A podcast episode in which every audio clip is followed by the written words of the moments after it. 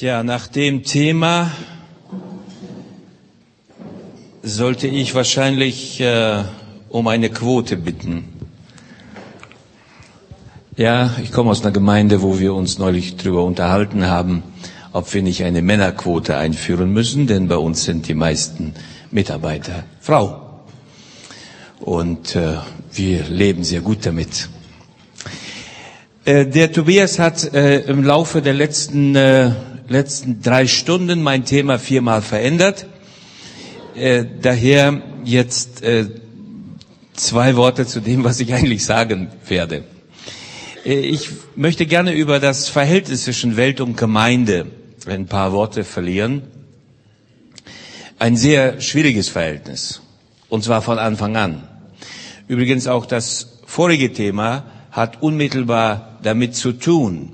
Die meisten von uns verstehen was von der Gemeinde, verstehen auch was vom, von, äh, von, vom eigenen Geschlecht. Aber Kultur ist über Jahrhunderte kein Thema, weder in der Theologie noch in der Gemeinde gewesen.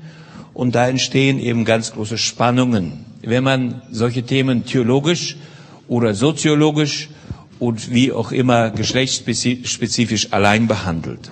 Ein schwieriges Verhältnis von Anbeginn an. Zum einen, weil die äh, Urgemeinde, die Gemeinde, wie sie so in Jerusalem geworden ist, die entwickelte sich im äh, Kontext eines Volkes, das äh, den Anspruch stellte, Volk Gottes zu sein.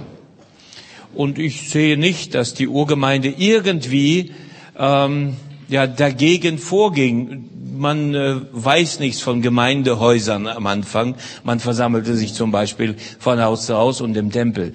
Und man ging in den Tempel, in den jüdischen Tempel und feierte Gott mit den Juden zusammen. Und es gab offensichtlich keinerlei Spannungen. Die Spannungen entstehen erst später.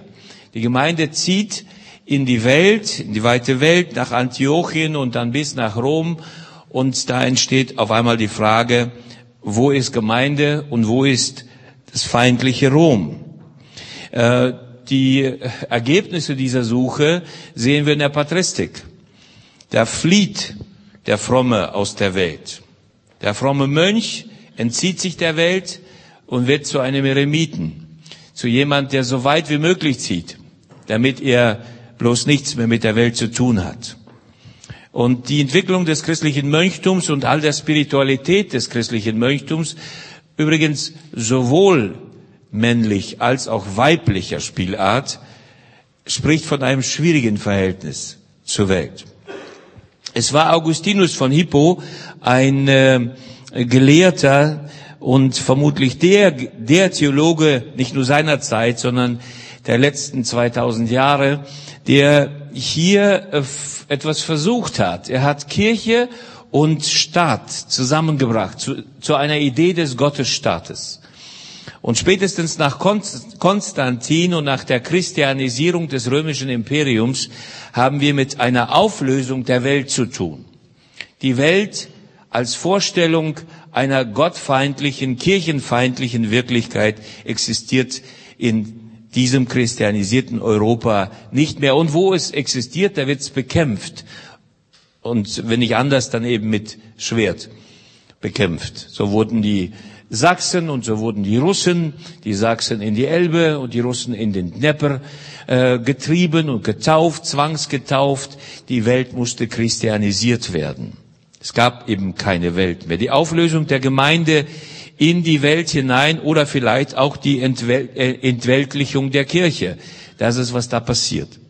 Später bei Martin Luther, mit diesem schwierigen Verhältnis zur römischen Kirche und zu einer, einer weltlich gewordenen Kirche, entsteht die Vorstellung von den zwei Reichen. Das Reich Gottes und das Reich dieser Welt. Und wiederum ist dieses Reich dieser Welt ein Reich, in dem Gott regiert. Durch seine zwei Regimente. Manchmal sage ich, die zwei Reiche Lehre hat aus den Christen einen Menschen gemacht, der versucht, im Spagat zu stehen und sich trotzdem vorwärts zu bewegen. Also machen Sie das mal. Ist gar nicht so einfach. Auf die zahlreiche Lehre Martin Luthers und auf die Situation im papistischen Europa reagieren die Täufer mit einem radikalen Nonkonformismus. Sie fliehen, sie gründen ihre Kolonien und sie entziehen sich total der Welt. Und da befinden wir uns heute. Da befinden wir uns nun heute. Die Spannung zwischen Volkskirche und volkskirchlicher Spiritualität und der Freikirche, einer Kirche, die alles tut, damit die Welt aus der Kirche verschwindet. Die einen verweltlichen und die anderen entweltlichen. Das Ergebnis ist aber sowohl auf der einen wie auf der anderen Seite Missionslosigkeit. Es war der nordamerikanische Theologe John, John Howard Yoder, der sagte, wo es keine Welt mehr gibt, gibt es auch keine Mission.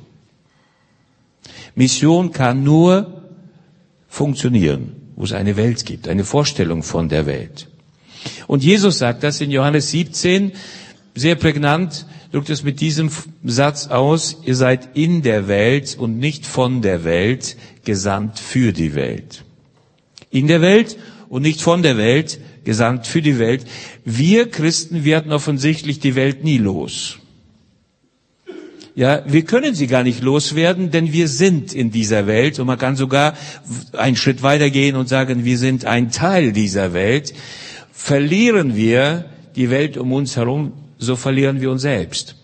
Und die Kirche verliert ihre soziale Gestalt, ihr soziales Gesicht. Sie verliert sich selbst. Also deshalb ist es wichtig, dass man die Frage einmal klärt, was ist nun schlussendlich Welt? Schwierigkeiten kommen auf der theologischen Seite dadurch, dass man diesen Begriff, den griechischen Begriff Kosmos, den wir im Neuen Testament vorfinden, oft sehr einseitig übersetzt. Und wiederum hat das zu tun mit den Phasen, mit den unterschiedlichen Phasen der Kirchengeschichte und des Verhältnisses der Kirche zur Welt. In der pietistischen, freikirchlichen, nonkonformistischen Tradition ist die Welt der Inbegriff des Bösen, all das, was Gott nicht will und ist, all das, was uns Gott nimmt und uns von Gott wegführt. Deshalb habt nicht lieb die Welt und was in der Welt ist. Eindeutig so. In anderen Traditionen des Christentums, da hat man Welt eher mit der Schöpfung gleichgesetzt, mit all dem, was Gott so wunderbar in dieser Welt geschaffen hat. Und dann ist das, was in der Welt sichtbar ist, der eigentliche Punkt der Gotteserkenntnis. Im Römerbrief Kapitel eins macht Paulus das sehr deutlich und sagt, das, was von Gott zu erkennen ist, das ist aus der Schöpfung zu sehen. Ja, zu ersehen. Und weil die Menschen das nicht getan haben, deshalb hat Gott sie dahin gegeben. Und dann werden all die Kardinalsünden erwähnt, die unsere Welt kaputt machen. Ja, was ist nun Welt? Ich finde es sehr hilfreich, die Welt tripolar zu sehen. Und ich denke, dass die Bibel uns genug Anlass gibt, ein solches Verständnis zu entwickeln. Die Welt tripolar zu sehen bedeutet, dass man auf der einen Seite Gott als den eigentlichen Macher und Schöpfer der Welt sieht. Der Lebensraum, in dem wir leben, die Kultur, die uns ausmacht, die Lebenswelt, in der wir existieren, ist nicht ein Ergebnis menschlicher Cleverness, sondern ist Gottes Schöpfung. Gott hat die Welt geschaffen. Und Gott ist nicht nur der Schöpfer, er ist auch der Erhalter dieser Welt. Gott ist nicht nur der Schöpfer, er ist Erhalter dieser Welt. Und wenn man neutestamentlich denkt und mit Paulus zum Beispiel redet, dann muss man sagen, Christus kam in diese Welt, um die Welt mit sich selbst zu versöhnen. Also hat Gott die Welt geliebt. Ich finde es einen schrecklich provozierenden Satz. Steht da nicht drin, also hat Gott die Schwaben geliebt. Oder umgekehrt, also hat Gott die Christen geliebt, die Baptisten oder die Lutheraner. Nichts dergleichen steht da. Also hat Gott die Kirche geliebt. Auch das steht nicht da. Also hat Gott die Welt geliebt. Jedem Nonkonformisten und Eskapisten, die aus dieser Welt abhauen, würde ich gerne diesen Johannes drei, Vers sechzehn Satz um die Nase binden. Gott liebt die Welt, er versöhnt sich mit dieser Welt und opfert seinen Sohn. für die Versöhnung dieser Welt. Es ist ein enorm tiefes Denken und nicht jedem zugänglich. Wir wissen ja, dass wir alle etwas zur Oberflächlichkeit neigen. Tripolar zu denken bedeutet, die Welt, die Kultur, Gesellschaft einmal als Gott geschaffen zu sehen. In der Welt um uns herum wird man deshalb auch überall auf Gottes Spuren stoßen. Gott hat sich aus dieser Welt nicht zurückgezogen. Würde er das getan haben, dann würden wir auch nicht mehr leben. Gott ist in der Welt. Gott in der Welt, die Hoffnung für die Welt, genau so ist es. Ein zweiter wesentlicher Punkt im Weltverständnis, im biblischen Weltverständnis, ist die Tatsache, dass Gott in diese Welt den Menschen setzt. Und zwar zum Verwalter dieser Welt. Er soll sich hier mehren, in dieser Welt mehren. Er soll die Welt beherrschen. Er soll über die Welt herrschen. So heißt es in Genesis eins, Vers siebenundzwanzig. Es ist dem Genius Mensch zu verdanken, dass wir uns kulturell so entwickeln, wie wir uns entwickeln. Es genügt ja nur einfach einmal in einem Jumbojet zu sitzen. Ja, da muss man sich, das muss man sich langsam durch den Kopf gehen lassen. Jetzt heben da Tonnen ab. Und wenn du ein bisschen tiefer nachdenkst, dann ist es sehr tief unter dir, wenn du zehntausend Meter über, über der Erde fliegst. Und der freie Fall ist überhaupt nicht zu genießen. Aber das hat doch der Mensch erdacht. Der Mensch hat das erdacht. Und alles, was unsere materielle Kultur und vieles, was unsere soziale Kultur und das meiste, was unsere kognitive, sprich unsere weltanschauliche Kultur ausmacht, ist dem Genius Mensch zu verdanken. Zu sagen, das ist alles böse, so sieht ihr ja gar nicht aus. Ihr seid ja alle bekleidet, oder? Wir schreiben den Menschen viel zu schnell ab. Und er ist Gottes Agent der Weltgestaltung. Wir haben ein Kulturmandat, wir Menschen. Und dieser Kulturmandat muss aufrechterhalten werden. Gott ist in dieser Welt aktiv. Wir treffen auf Gottes Spuren in dieser Welt und wir treffen auf die Spuren des genial begabten Menschen. Und es gibt aber eine dritte Dimension, die man unbedingt berücksichtigen muss. Diese Welt ist beherrscht von Mächten des Bösen. In dieser Welt herrscht ein Fürst, der den Namen trägt, Fürst dieser Welt. Deshalb ist die Welt korrumpiert. An vielen Stellen korrumpiert.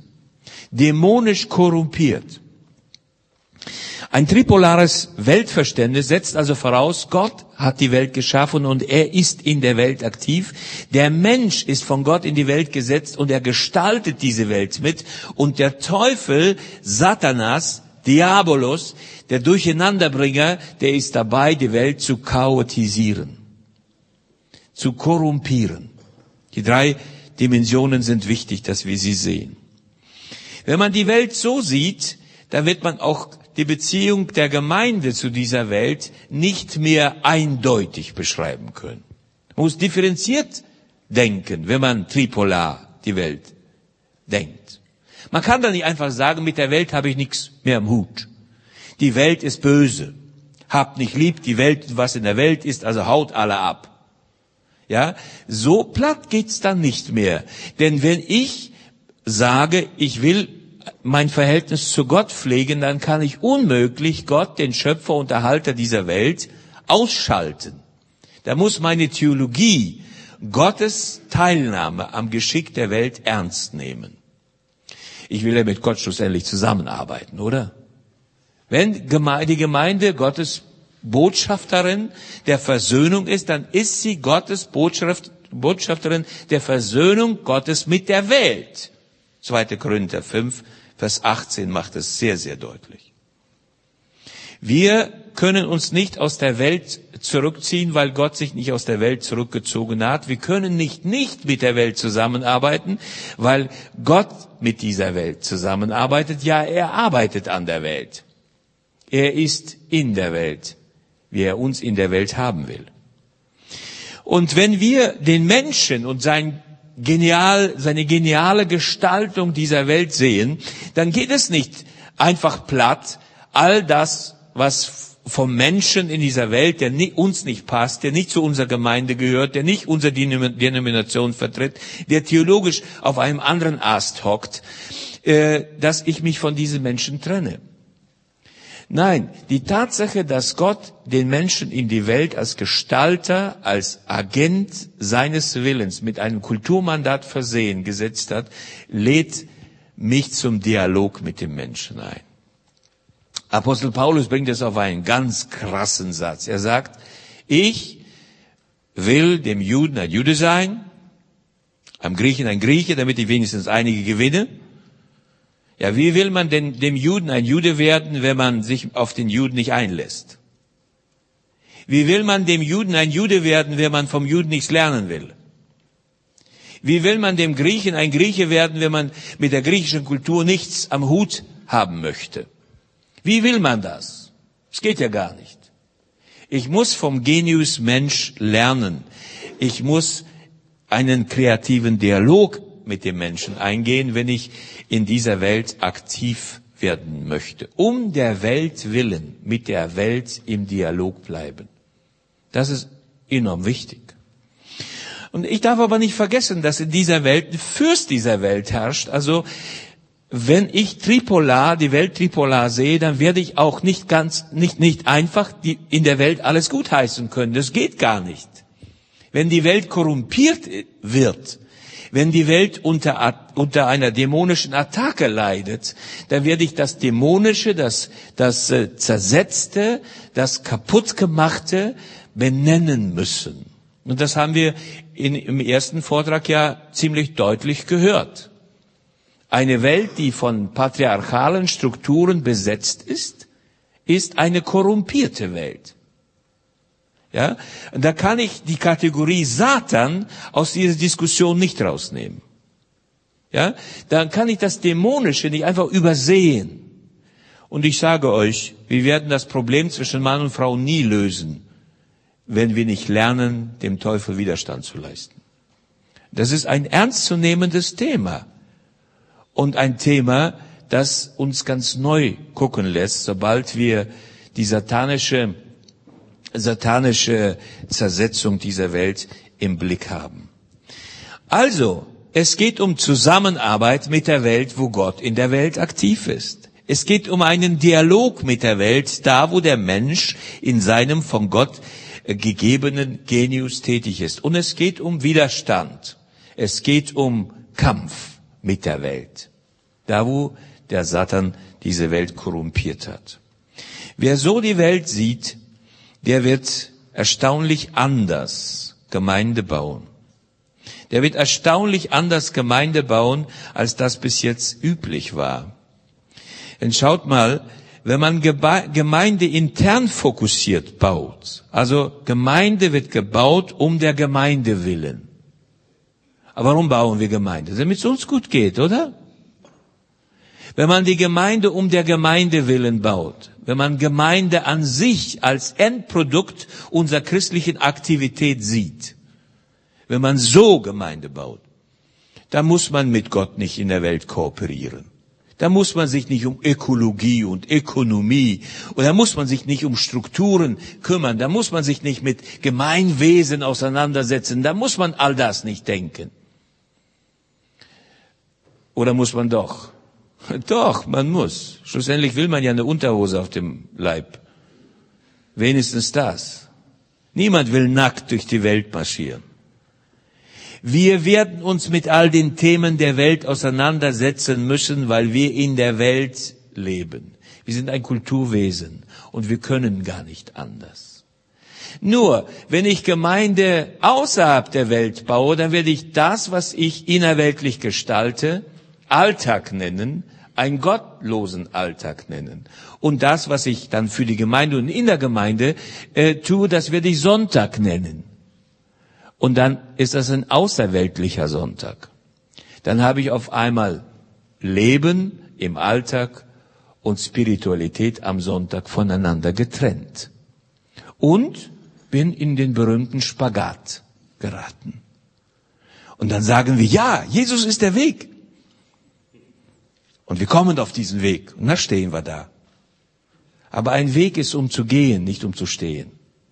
Auf dem Weg werden nicht Denkmäler platziert, sondern Wanderer gesetzt, die das Ziel erreichen wollen. Ganz praktisch für den Alltag der Gemeinde.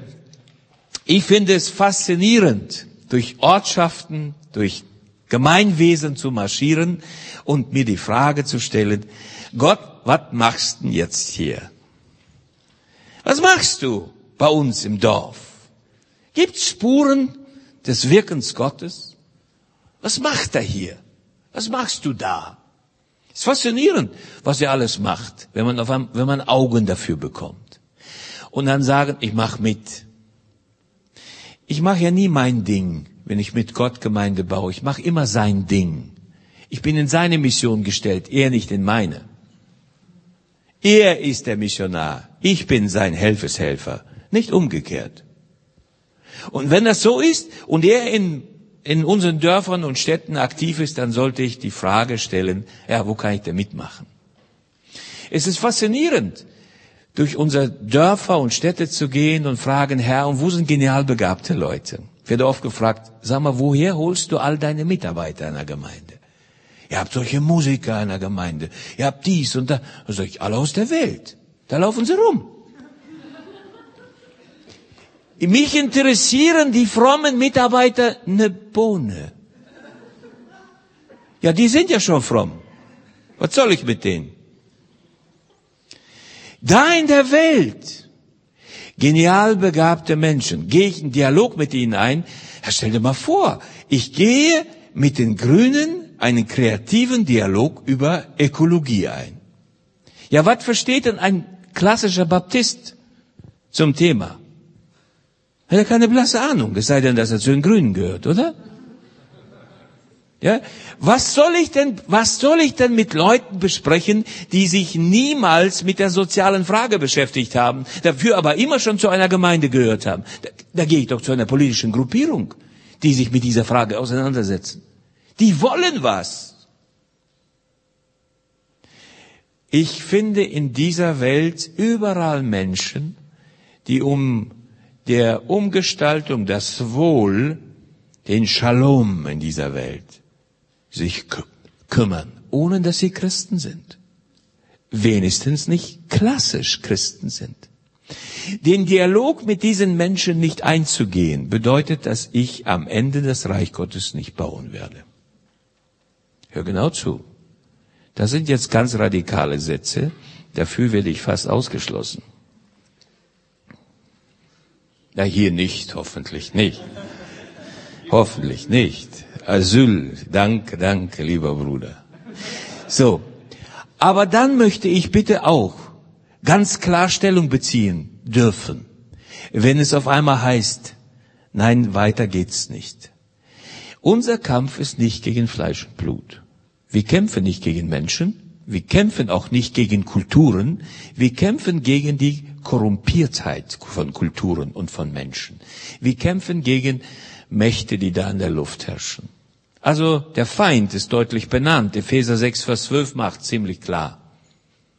Wenn ich die Realität, die Wirklichkeit des Okkulten in der Welt nicht sehe, dann werde ich auch nichts bauen können. Wir haben, äh, meine Frau und ich, in einem kleinen oberbergischen Dorf vor jetzt fast zehn Jahren, im Dezember wären zehn Jahren, eine unserer letzten Gemeinden begonnen. So nebenbei, wir machen alle das nebenbei. Ich habe keine Zeit für Vollzeit Gemeindeaufbau. So nebenbei. Ja, mit äh, einem e- weiteren Ehepaar und einer alleinstehenden Dame. In einem oberbergischen Dorf mit eintausendachthundert Einwohnern. In diesem Dorf gab es noch nie eine Kirche. Das Dorf ist sechshundert Jahre alt. Und in diesem Dorf gab es schon immer einen Druidenorden. Aber keine Kirche, weder evangelisch noch katholisch. Dafür ging man ins Nachbardorf. Also, was sind das für Kräfte, die da das, unser Dorfleben gestalten? Unser Dorf konnte viele Jahre keine kein kein Kirmes mehr veranstalten. Wie will man noch ein Kirmes, eine Kirmes veranstalten, wenn es keine Kirche gibt? Ging nicht. Die waren dermaßen verzankt, dass sie überhaupt nicht mehr miteinander konnten. Und dann zieht auf einmal so eine kleine Truppe dahin und sagt, und wir wollen transformieren. Boah. Jetzt, wo wir hunderte von Gemeindegliedern haben, nach neun Jahren, jetzt äh, kann man gut transformieren. Damals haben sie mir einen Vogel gezeigt. Herr Bürgermeister sagte, was Sie wollen, das geht nicht. Die Kirche ins Dorf, das geht nicht. Es geht. Es geht, wenn man sagt, Herr, das ist deine Welt. Und das ist die Welt deiner Leute. Und da gibt es auch noch jemand, dem ich jetzt einen Tritt in den Hintern geben muss. Der heißt Teufel. Mein Bein ist dafür nicht gut genug, deshalb stärk es. Und dann entsteht eine Dynamik, die Erstaunliches möglich macht. Also, ich schließe, das Verhältnis zwischen Welt und Gemeinde in der Kirchengeschichte im Laufe der letzten zweitausend Jahren immer wieder heiß debattiert und heiß besprochen. Biblisch gesehen müsste man es tripolar sehen. Man muss, müsste die Welt als Gottes Schöpfung sehen. Und Gott, der Schöpfer, ist ihr Erhalter. Kulturen, in denen wir leben, keine Kulturen, in denen wir leben, keine, absolut keine, auch die patriarchale übrigens nicht. Bitte, macht nicht aus der patriarchalen Kultur gleich einen Teufel mit zwei. Ja, alle unsere Kulturen, alle unsere Kulturen sind Gottes Schöpfung. Allerdings und leider von dämonischen Mächten korrumpiert. Und dann wird natürlich eine patriarchale Kultur mit Hörnern versehen. Die müssen ab. Die müssen ab. Tripolar bedeutet auch differenziert. Differenziert die Welt, um uns sehen zu lernen, um Gemeinde, um das Reich Gottes zu bauen. Das ist eine ganz große Herausforderung. Ich habe versucht, durch diesen kurzen Impuls uns da wenigstens etwas auf die Beine zu stellen. Und vielleicht steht ihr ja schon längst auf euren Beinen. In den kleinen Gruppen jetzt gleich.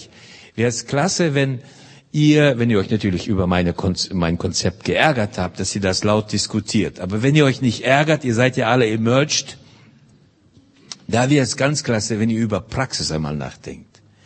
Was würde das in der Konsequenz bedeuten? Wenn ihr Gemeinde dialogisch baut, wenn eure Kultur in der Gemeinde, im Gemeindeaufbau, in der Öffentlichkeit vom Dialog geprägt ist und nicht von Konfrontation. Meine sehr verehrten Damen und Herren, liebe Schwestern und Brüder, ich möchte eure Aufmerksamkeit von den Tischen kurz zur großen Runde lenken und ja, wir gehen schon, ist das schon die erste Meldung? Wow, das geht ja. Also, dann ähm, geben wir das gleich ähm, frei. Ähm, und das war und ist bei uns am Tisch immer sehr anregend gewesen und sehr kontrovers. Bei euch auch? Äh, ja, durchaus. Ähm, also sehr anregend war, also das Verständnis vom, vom Reich Gottes. Ähm, Also, dass man eben die Welt nicht als Feind sieht, sondern wir gestalten die Welt, ist unser Auftrag. Und äh, also die Erfahrung, also ich habe jetzt auch die Erfahrung gemacht, zum Beispiel in der Stadt, wo ich bin, dass wir als Gemeinschaft auf die Stadt zugegangen sind und einfach gefragt haben, wo können wir äh, uns engagieren. Ähm, also gab es einen Armutsbericht, aufgrund äh, dessen äh, die Stadt wirklich Leute gesucht hat, die sich engagieren wollen. Ähm, und ich hatte ein Gespräch, äh, also mit der Verantwortlichen von der Stadt, und war sehr, sehr offen. Und ich habe gemerkt, also die sehen uns eigentlich nicht als Feindbild, wie ich es eigentlich so lange wahrgenommen habe. Also tatsächlich sehr große Offenheit zu gestalten. Ähm, was äh, uns jetzt äh, so ein bisschen, ähm, naja, äh, nicht aufgestoßen hat, aber wo wir drüber geredet haben, war so der Aspekt äh, der Dämonisierung. Also so, dass praktisch die dämonischen äh, Kräfte die korrumpierenden Kräfte sind, ähm, Und inwieweit du da drauf kommst, dass es eben das biblische äh, Bild ist oder ob nicht vielmehr auch ähm, der Mensch selbst korrumpiert ist und ähm, ja, also letztlich die äh, die Sünde.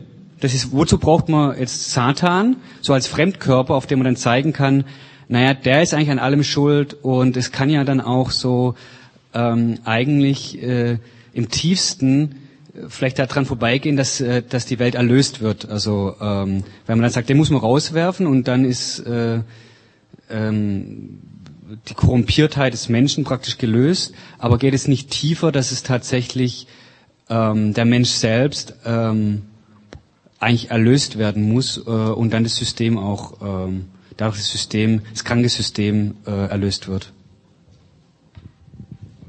Ja, vielen Dank. Vielleicht geben wir da direkt nochmal äh, mit der Frage weiter an Johannes. Die, die Frage nach der, nach der, nach dem dämonischen, okkulten in der Welt ist auch in, in, in einer weiteren Gruppe hier aufgetaucht. Ähm, ich, ich kann damit ja nur, ich kann dazu nur Ja und Amen sagen, dass der Mensch äh, korrumpiert ist, dass Sünde, die, die den Menschen zersetzt hat, dass äh, Strukturen, in denen wir leben, Kultur und so weiter äh, korrumpiert ist. All das ist Ja und Amen. Der Satan, Dämonie in dieser Welt hat oft ein ein strukturelles Gesicht und nicht ein personales Gesicht. So, das Ja und Amen zu.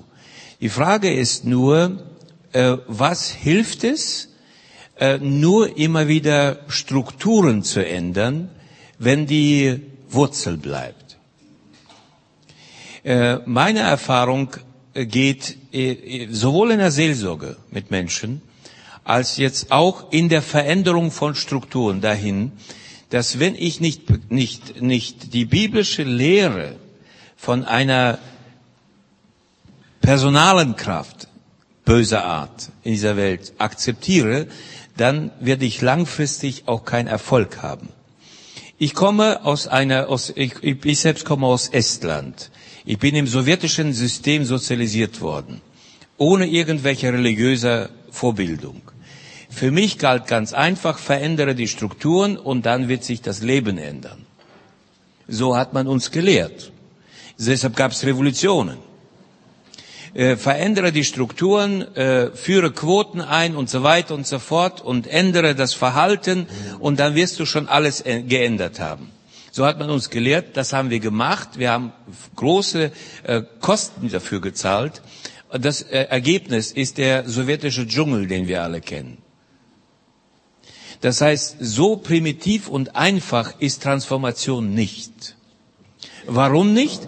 Weil wir in der Tat nicht mit einem Gottesprinzip in der Welt zu, zu tun haben und auch nicht mit einem Satansprinzip in der Welt zu tun haben, sondern wir haben mit Mächten und Kräften zu tun, die in der Tat persönlich auch tätig werden. Und äh, die Bibel lehrt uns, widersteht dem Teufel.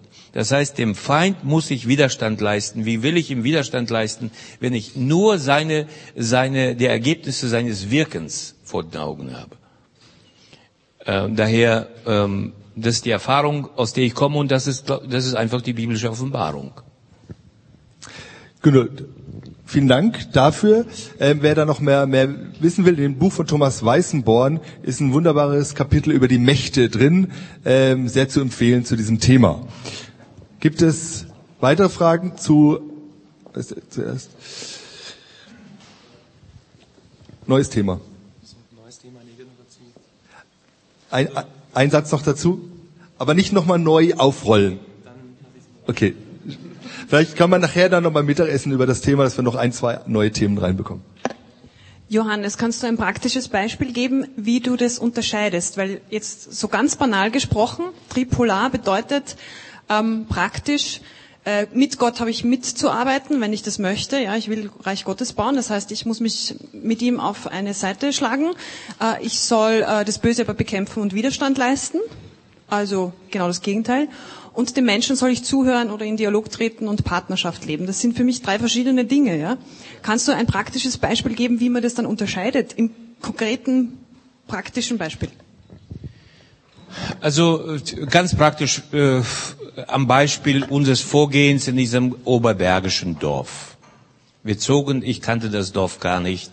Vor neun Jahren sind wir da hingegangen. Wir haben uns das erste Mal das Dorf angeguckt und äh, auf, auf, auf einen Hinweis Gottes, auf eine prophetische Aussage sind wir in dieses Dorf gezogen.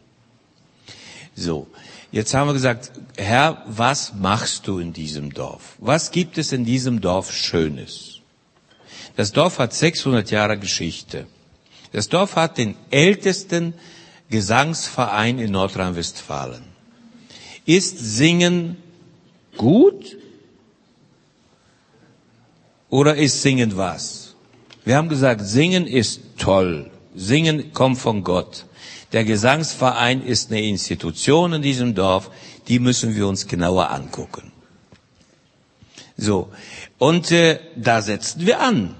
Jesus steht vor vor der vor der vor der äh, äh, vor der Frau in äh, in Samaria, vor einer Hure und fängt sofort an, indem er sagt: "Du böse Frau." Nichts dergleichen. Er guckt sie an und sagt: "Ich hätte gern was getrunken. Könntest du, könntest du mir Wasser geben?" Das heißt, wir haben geguckt, was gab's in unserem Dorf an, an Institutionen, an Aktionen, an Initiativen, die im Sinne von Jesaja fünfundsechzig, vom Reich Gottes, im Sinne von äh, einer gottgewollten Gesellschaft funktionieren. Trainieren Sie unser Singen? Klasse.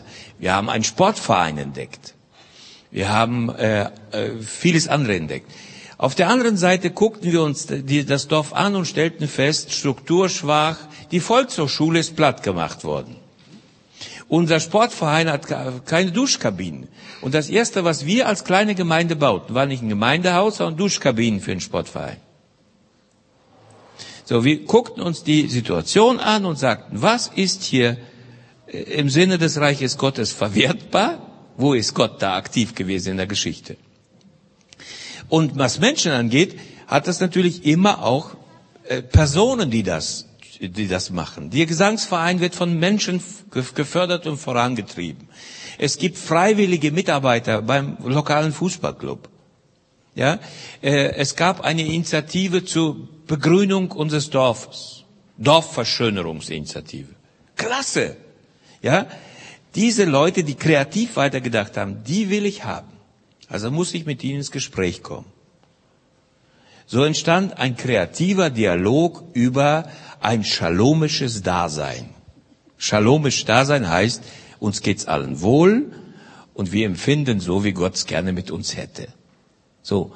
Und das ist so praktisch eine Unterscheidungshilfe. Ja, die, unsere Struktur schwach, arbeitslos sind die Leute, ähm, die Firmen gehen ein, äh, uns äh, ist die Volkshochschule weggenommen worden, weil kein Geld mehr da ist. Was haben wir gemacht? Wir haben sofort dagegen gesetzt und als erste Initiative der Gemeinde eine, eine Beschäftigungsgesellschaft gegründet. Übrigens war es die erste in Nordrhein-Westfalen, eine christliche Beschäftigungsgesellschaft. So, äh, da setzten wir an. Der Teufel hat den Leuten die Arbeit genommen. Arbeitslosigkeit ist das Problem Nummer eins. Also müssen wir die Themen besetzen, ja, Widerstand leisten. Ganz bewusst. Äh, oder wie, wie ich schon gesagt habe, die, der, der arme Arbeits, äh, der arme Fußballclub blieb ohne Duschkabinen. Äh, das ist ja, ist ja, ist ja nicht besonders nett, wenn die Kinder dreckig nach Hause laufen. Also braucht es Duschkabinen. Ja? Eine Korrumpiertheit, an dieser Stelle ganz praktisch, ganz, ganz, ganz praktisch. Vielleicht kann man nicht gleich Duschkabinen bauen, vielleicht kann man nicht äh, eine Beschäftigungsgesellschaft ins Leben rufen, ähnliches mehr. Oder die lokale Tankstelle ging ein. Aber einmal war sie pleite. Da haben wir als Gemeinde die Tankstelle aufgekauft und haben sie zum Rennen gebracht. Das war die erste evangelikale Tankstelle in Deutschland. Ja, danke schön. Wir haben noch eine letzte Frage. Das war, sind sehr interessante ähm, Überlegungen, die Sie da mit Ihrer neuen Gemeinde angestellt haben und auch praktische Schritte. Ähm, was, wie kann denn ähm, so eine Transformation aussehen? Wir haben uns darüber auch am Tisch unterhalten, wenn schon Gemeinden da sind, die aber sich gerne um sich selber drehen und den Blick gar nicht haben. Ähm, geht es, es geht es Ihrer Erfahrung nach oder Ihrer Meinung nach, ähm, dass man das mit, dass man die Gemeinde mitnimmt, oder muss man wirklich sagen, okay, entweder mit oder ohne Gemeinde, ich mach, ich mach mein Ding? Also man sollte immer sein Ding machen, das ist schon mal klar. Aber wir haben ein ganz tolles Programm begonnen am äh, Marburger Bibelseminar zur Transformation der Gesellschaft und der Gemeinde. Ja, ähm, ja, aber jetzt um ernsthaft die Frage zu antworten. Es gibt Beispiele transformierter Gemeindewirklichkeit. Eins der besten Bücher, das ich zu dem Thema kenne, ist von Rick Rousseau geschrieben, leider nur in Englisch, The Externally Focused Church. Es ist eine Baptistengemeinde, die hundert Jahre alt war, die dann auf Willow Creek, Wilder Creek, äh, Ideen eingestiegen ist und innerhalb von fünfundzwanzig Jahren so viele Heilige transferiert hat in die Gemeinde, dass die Gemeinde von hundert auf eintausendeinhundert gewachsen ist. Aber halt zu fünfundachtzig Prozent war es alles Transferheiligen, die man dahin transferiert hat. Und die Gemeinde hat sehr viel missionarisch gemacht, sehr viel Evangelistisches gemacht, Traktate verteilt, äh, Weihnachtsaktionen. neunzehnhundertsechsundneunzig, im Jahr, wo der große Wende kam, da führten sie insgesamt über eintausend evangelistische Veranstaltungen zwischen September und Dezember durch. Sie haben vierzigtausend Menschen ein Geschenk gegeben. Na, bei eintausendeinhundert Gemeindegliedern, alle gut betucht, war ein Haufen Geld weg. Und Ende des Jahres hatten sie Bilanz gezogen. Amerikaner sind ja an der Stelle gut. Bilanz gezogen und stellten fest, das meiste Geld ist nur für Transferheilige ausgegeben worden. Also das Reich Gottes wurde nicht gebaut. Und siebenundneunzig hat dann das Pastorat beschlossen, radikal Änderung. Und statt jetzt zu evangelisieren, haben sie gesagt, wir werden dienen. It's time to serve, hieß die Aktion. siebenundneunzig begann also ein ganz anderer Ansatz. Transformierend in die Gesellschaft hinein, die Menschen dienen, die Gesellschaft verändern, wo es nur ging, und zwar selbstlos. Das Ergebnis, zweitausenddrei erschien das Buch, The Externally Focused Church. Zu diesem Zeitpunkt hatte die Gemeinde über viertausendfünfhundert Gemeindeglieder.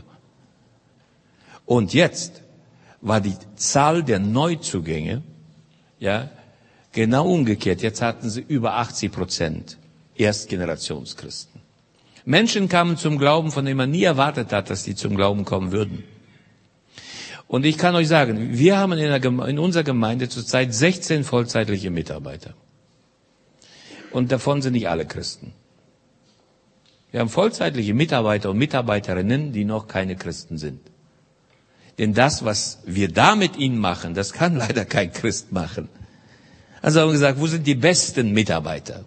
Und die besten waren keine Christen, noch nicht. Und es kommt. Jedes Jahr taufen wir solche. Mit großem Erfolg. Rick Rousseau.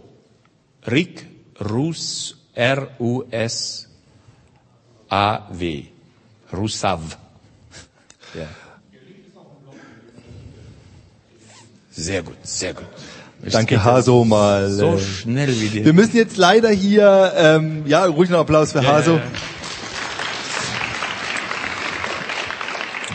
ja. Hier einen Doppelpunkt machen. Es ähm, besteht gleich die Möglichkeit, während dem Mittagessen schon auch mit der Referentin oder des Referenten zusammenzusitzen, heute Nachmittag in den Pausen weiter zu diskutieren, an den Tischen.